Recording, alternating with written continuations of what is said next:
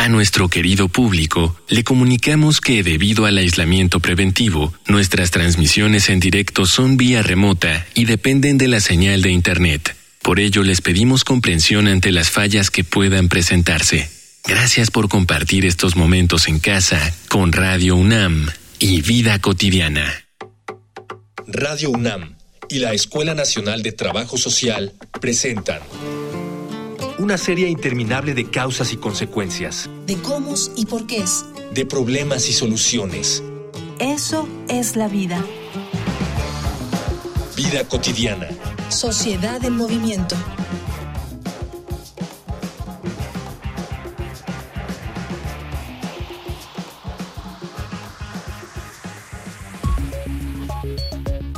Cuando escuchamos la palabra adicción, de inmediato la relacionamos con drogas, pues entendemos que tiene una connotación negativa en tanto se trata del apego hacia una práctica nociva para el cuerpo. Pero solo bajo esa definición, pues una adicción puede extenderse a otros aspectos que no sean sustancias, hay muchos otros hábitos poco saludables que hemos normalizado, aun cuando se trata de adicciones, como el excesivo consumo de azúcar, las dietas milagro, el sobreponer el consumo de carne al de los vegetales, la comida rápida, el alcohol y el tabaco. Este último es responsable de una gran cantidad de enfermedades y padecimientos de la actualidad, algunos de ellos con consecuencias mortales, pues su consumo excesivo puede afectar a los pulmones, corazón, al sistema respiratorio, el sistema circulatorio y el sistema digestivo.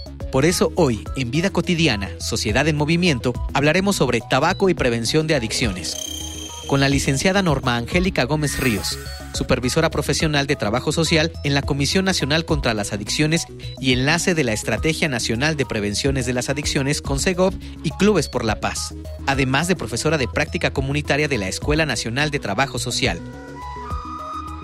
Dialogar para actuar, actuar para resolver.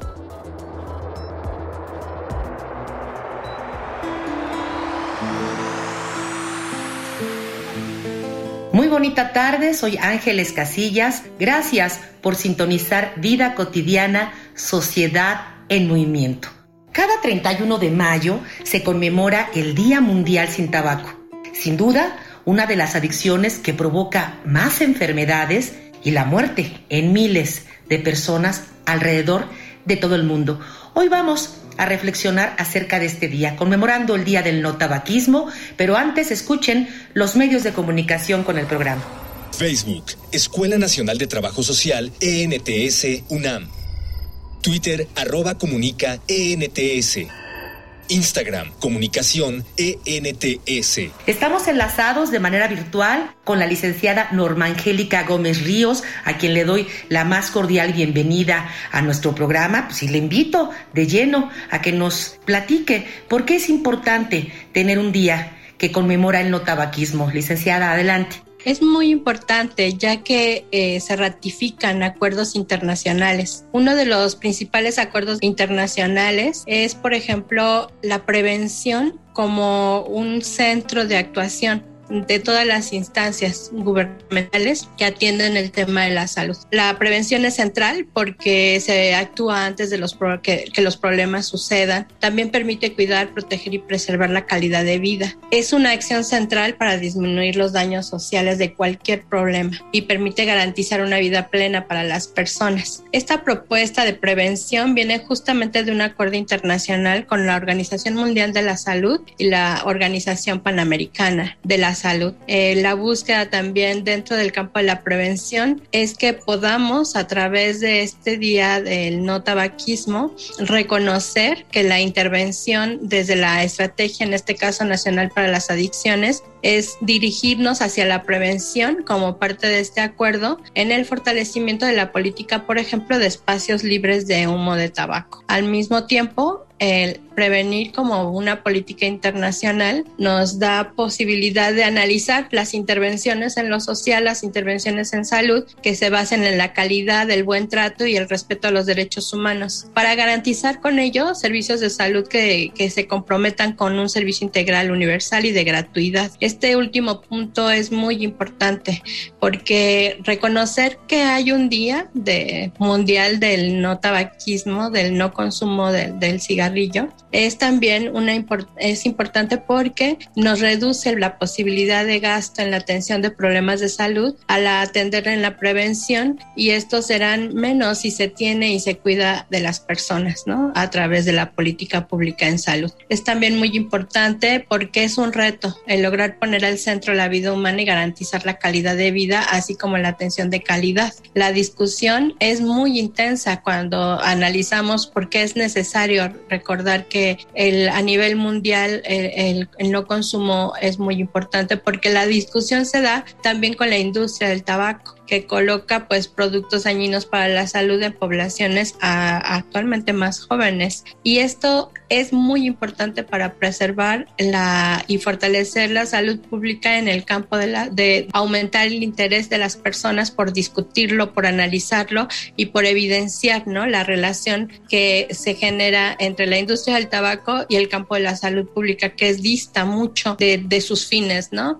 Profesionalmente desde el trabajo social fortalecer la participación ciudadana y buscar que se haga justicia social y el cumplimiento de los derechos humanos desde la institución es la búsqueda de, de los servicios y del trato directo con la población para la acción profesional. Nosotros somos profesionales de primer contacto con las personas y centrar nuestra atención en la persona permite también generar alternativas para apoyar antes de que inicie el consumo y también buscar que entre los, las diferentes poblaciones, ya sean por edad, por diversidad sexual o también de acuerdo al interés o al acercamiento de las sustancias, será central eh, analizar y discutir. Recordar la importancia de vivir sin fumar también nos permite recordar que es posible dejarlo y reconocer los daños que causa. Darnos cuenta del impacto que tiene para los demás que una persona en el trabajo, en la casa, en la calle o en cualquier lugar fume, ¿no? Y que esto puede dañar su salud y la salud de los demás. Visibilizar para que la, para, que la industria del tabaco, el fin último es la ganancia por encima de la vida humana. Y en esta lógica de la ganancia, la industria se coloca como una fuente de recurso independientemente de, la, de los daños a la salud que cause. Es así que visibilizando a aquellos que no fuman y aquellos que fuman también de segunda mano, como se le llama a los, a los que han llamado fumadores pasivos,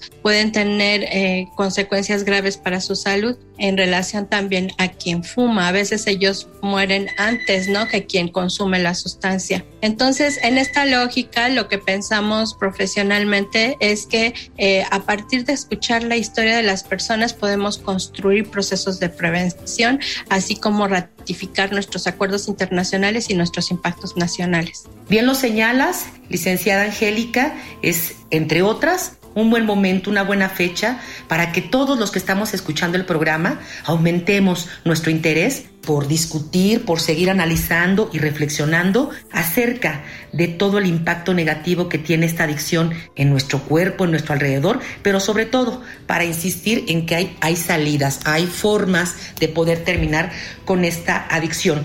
Hay datos que nos prepara producción acerca de cuál es el comportamiento de esta, de esta adicción, de esta inclusive pandemia a nivel mundial y para nosotros también en nuestro país. Te invito a que escuchemos una infografía social.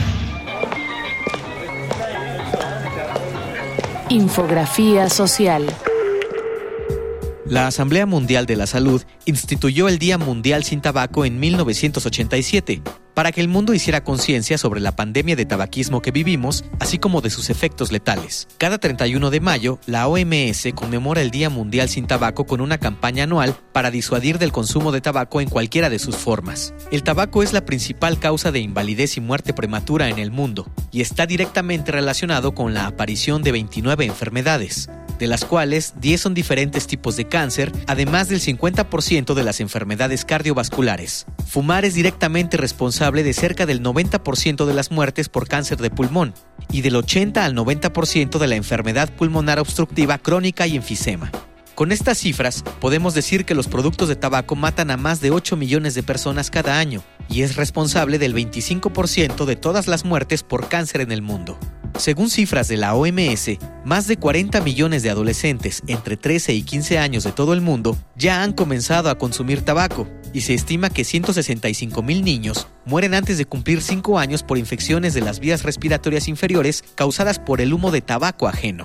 Un estudio en China concluyó que los pacientes diagnosticados con COVID-19, que además presentaban antecedentes de tabaquismo, tenían hasta 14 veces más probabilidades de desarrollar neumonía. La información analizada en un reciente metaanálisis corrobora que fumar estaría relacionado con una evolución desfavorable, resultados adversos y un peor pronóstico de COVID-19.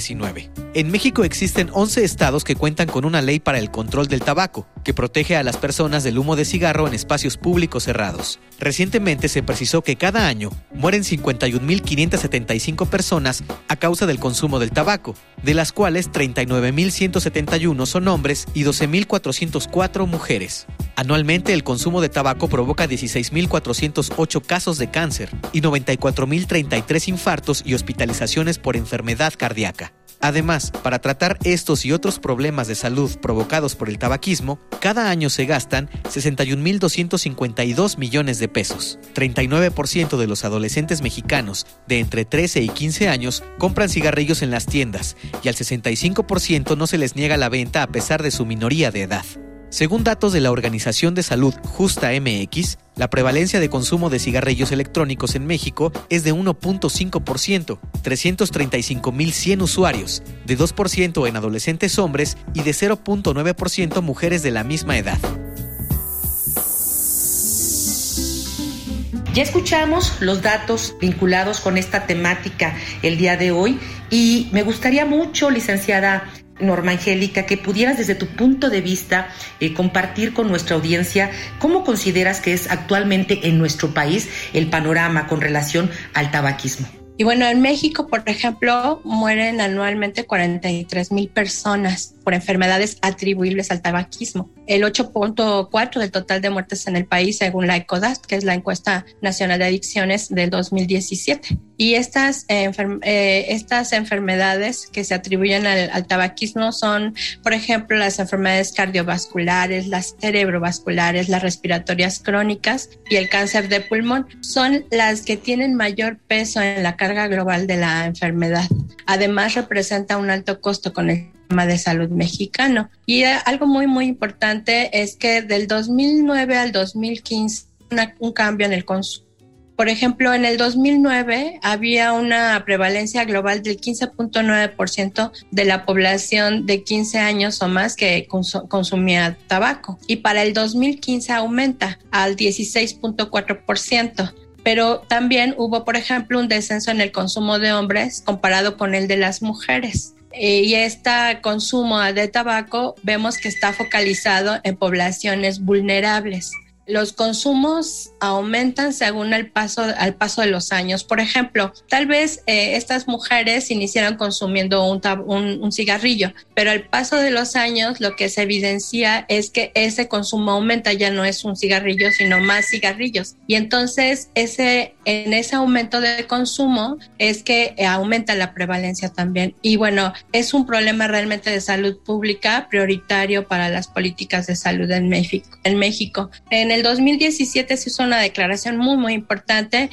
donde se planteaba que a diario mueren 100 mexicanos a causa, mueren diario 100 mexicanos a causa del consumo del cigarrillo. Y bueno, actualmente también la CONADIC tenemos un compromiso institucional en relación a, lo que plantea la OMS también. Durante el COVID-19, por ejemplo, se ha visto que ha aumentado el consumo de tabaco, pero también hay algo muy interesante. En la propuesta de, de la OMS se plantea un desafío y el desafío es comprometer a las personas para dejar el cigarrillo y la meta es que 100 mil 100 millones, 100 millones de personas que fuman en todo el mundo abandonen el uso de productos de tabaco y nicotina. Durante la pandemia, esto es muy interesante, durante la pandemia casi 800 millones de personas afirman que desean dejar de fumar.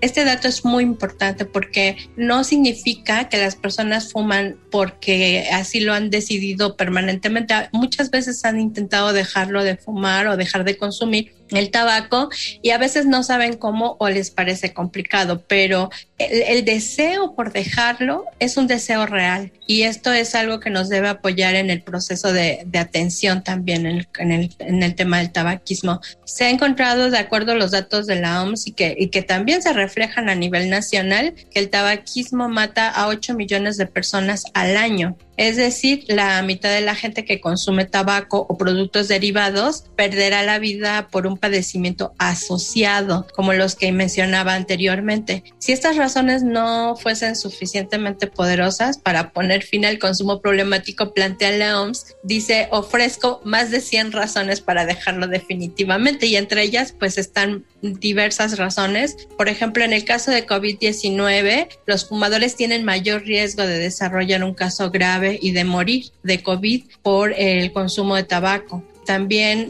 todas las formas de tabaco son mortales, o sea, independientemente de si es nicotina de tabaco, si es el humo, si es el consumo de tabaco directo. Al comprar también el, cigarrillo, o sea, está apoyando financieramente a la industria que explota a los agricultores y que también acelera la enfermedad y la muerte. Consumir el tabaco, especialmente fumar, también se plantea una propuesta así de, analizar de te deja sin aliento ¿no? Porque el 25% de todas las muertes por cáncer a nivel mundial es el tabaco responsable de, esas de ese 25% de, de, muertes.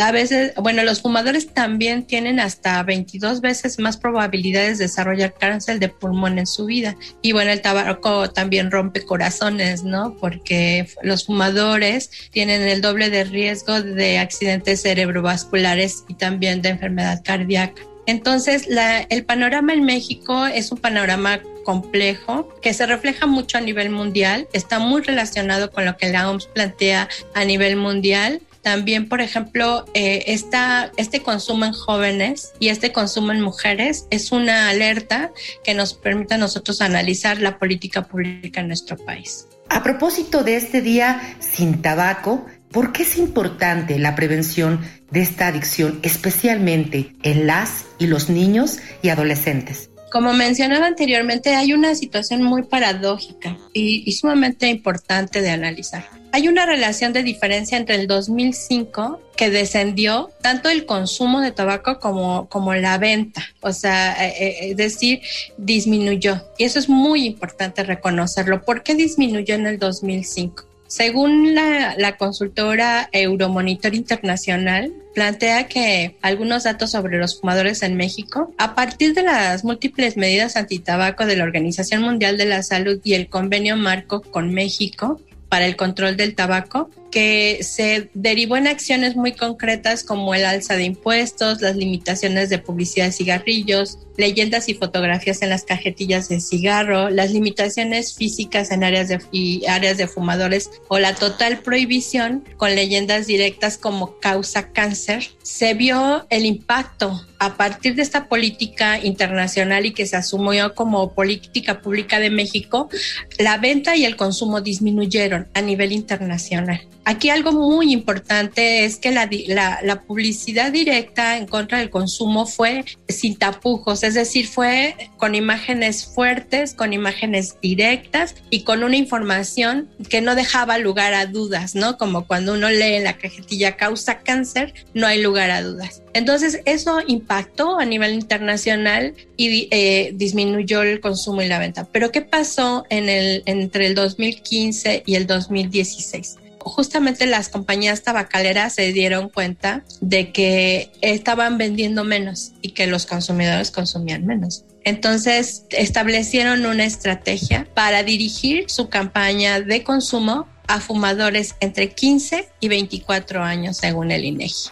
Entonces, esto hubo que a partir de esta, de esta campaña de las tabacaleras y de quien vende los cigarrillos, eh, aumentó el consumo 2.95% e impulsado por los jóvenes como nuevos fumadores. Pero estos jóvenes que se manifiestan en este año del 2016 no significa que ese año iniciaron el consumo, sino que lo iniciaron en edades más tempranas. Por eso es muy importante la prevención en adicciones en las y los niños y los adolescentes, porque esta población es muy vulnerable al consumo y de ahí que las tabacaleras están fortaleciendo su campaña o quien vende ¿no? el, cigarrillo fortalece sus campañas dirigidas a esta población. Esta población es muy vulnerable al consumo en, el primer, en, en una primera circunstancia del daño del cigarrillo, el tabaco afecta toda su, apariencia casi de inmediato, desde la piel, este, la ropa, la respiración.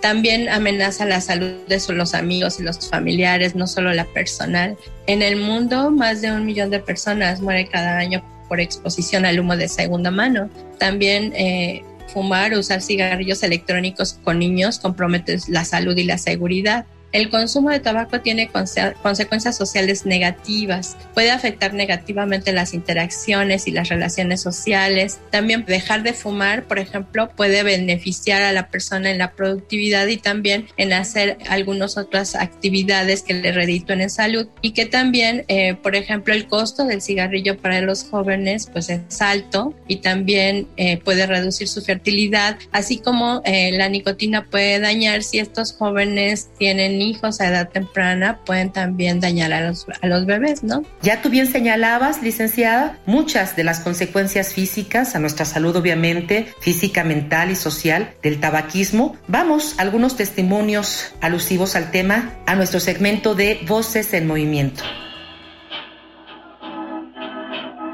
Voces. Voces en movimiento. Mi nombre es Víctor Manuel Cruz Medina, tengo 34 años. Empecé a fumar constantemente como a la edad de 24 años, que empecé a cursar la universidad. Cuando más fumaba era cuando tenía mis sesiones de estudio y de práctica. Me ayudaba a mantenerme pues despierto y concentrado. Y era una forma de de alguna forma calmar el ansia que me provocaba quedarme todas las noches estudiando. Sí, me costó mucho trabajo dejar de fumar y tengo aproximadamente 10 meses sin fumar. Logré dejar el cigarro con distracciones. Cuando me agarraba el ansia de fumar, pues trataba de pues consumir algún chicle o, o ponerme a hacer alguna actividad que me impidiera fumar. Hola, mi nombre es Adriana Cobos, tengo 25 años y empecé a fumar a los 15 años, más o menos fue en una fiesta, bueno, me acuerdo que fue un verano en secundaria y me acuerdo que todas mis amigas en ese entonces como que ya fumaban y iban a fiestas y tomaban y así y yo dije, a ver qué se siente. cuando cumplí, me parece 23 años, fue cuando así desperté muy mal un día. Pues había fumado, había tomado y me había desvelado. Entonces dije como, ah, guacaras, no quiero volver a fumar en mi vida, ¿no? Y fue así decisivo. Dejé de fumar durante tres años, sí, y el año pasado, con lo de la pandemia, como que sí estaba en estrés constante por lo de la situación económica. Entonces en junio del año pasado empecé a fumar otra vez, pero ni siquiera era algo que disfrutara, ¿sabes? Todo el tiempo estaba como lleno ese cigarrito de culpa, como de enojo conmigo misma. Entonces ahora estoy procurando hacerlo cada tercer día, un día sí, un día no. O sea, el, mayor tiempo que aguante sin fumar es lo que estoy eh, intentando hacer.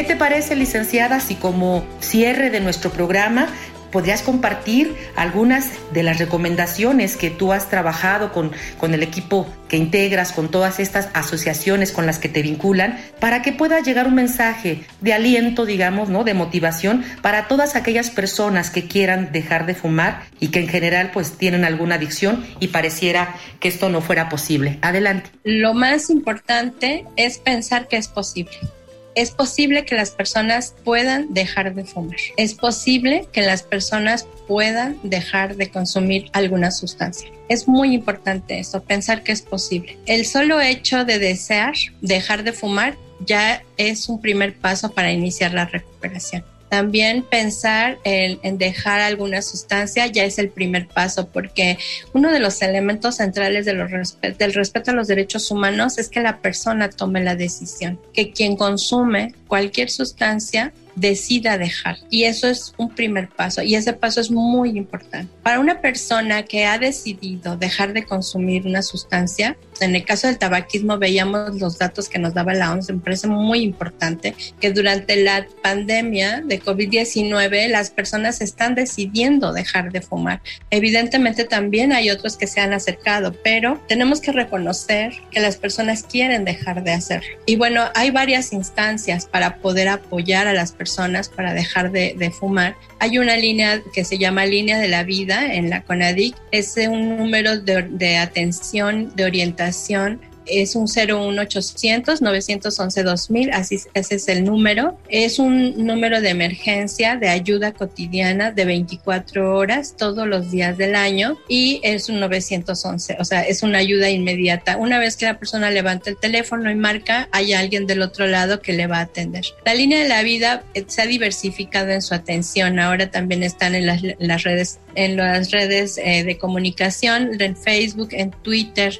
en en Instagram, también en el correo electrónico. En Facebook está como línea de la vida, en Twitter e Instagram está como arroba línea de guion bajo la vida. Correo electrónico línea, la línea de la vida arroba salud.gov.mx. Esta línea telefónica tiene muchos apoyos, tiene un protocolo para atender tabaco y dar el seguimiento a las personas para que poco a poco puedan ir ellos estableciendo un plan para dejar de fumar y se da el seguimiento para que eh, eh, la persona vaya atendiendo los diferentes obstáculos que tal vez vaya encontrando en el proceso de dejar de fumar. Hay personas que dicen, bueno, es que no puedo dejar de fumar porque ya lo he intentado muchas veces y vuelvo a recaer. Aquí es muy importante que las personas sepan que una vez que han, han intentado dejar de fumar, las veces que lo hayan hecho ya cuenta como un tiempo para dejar de fumar.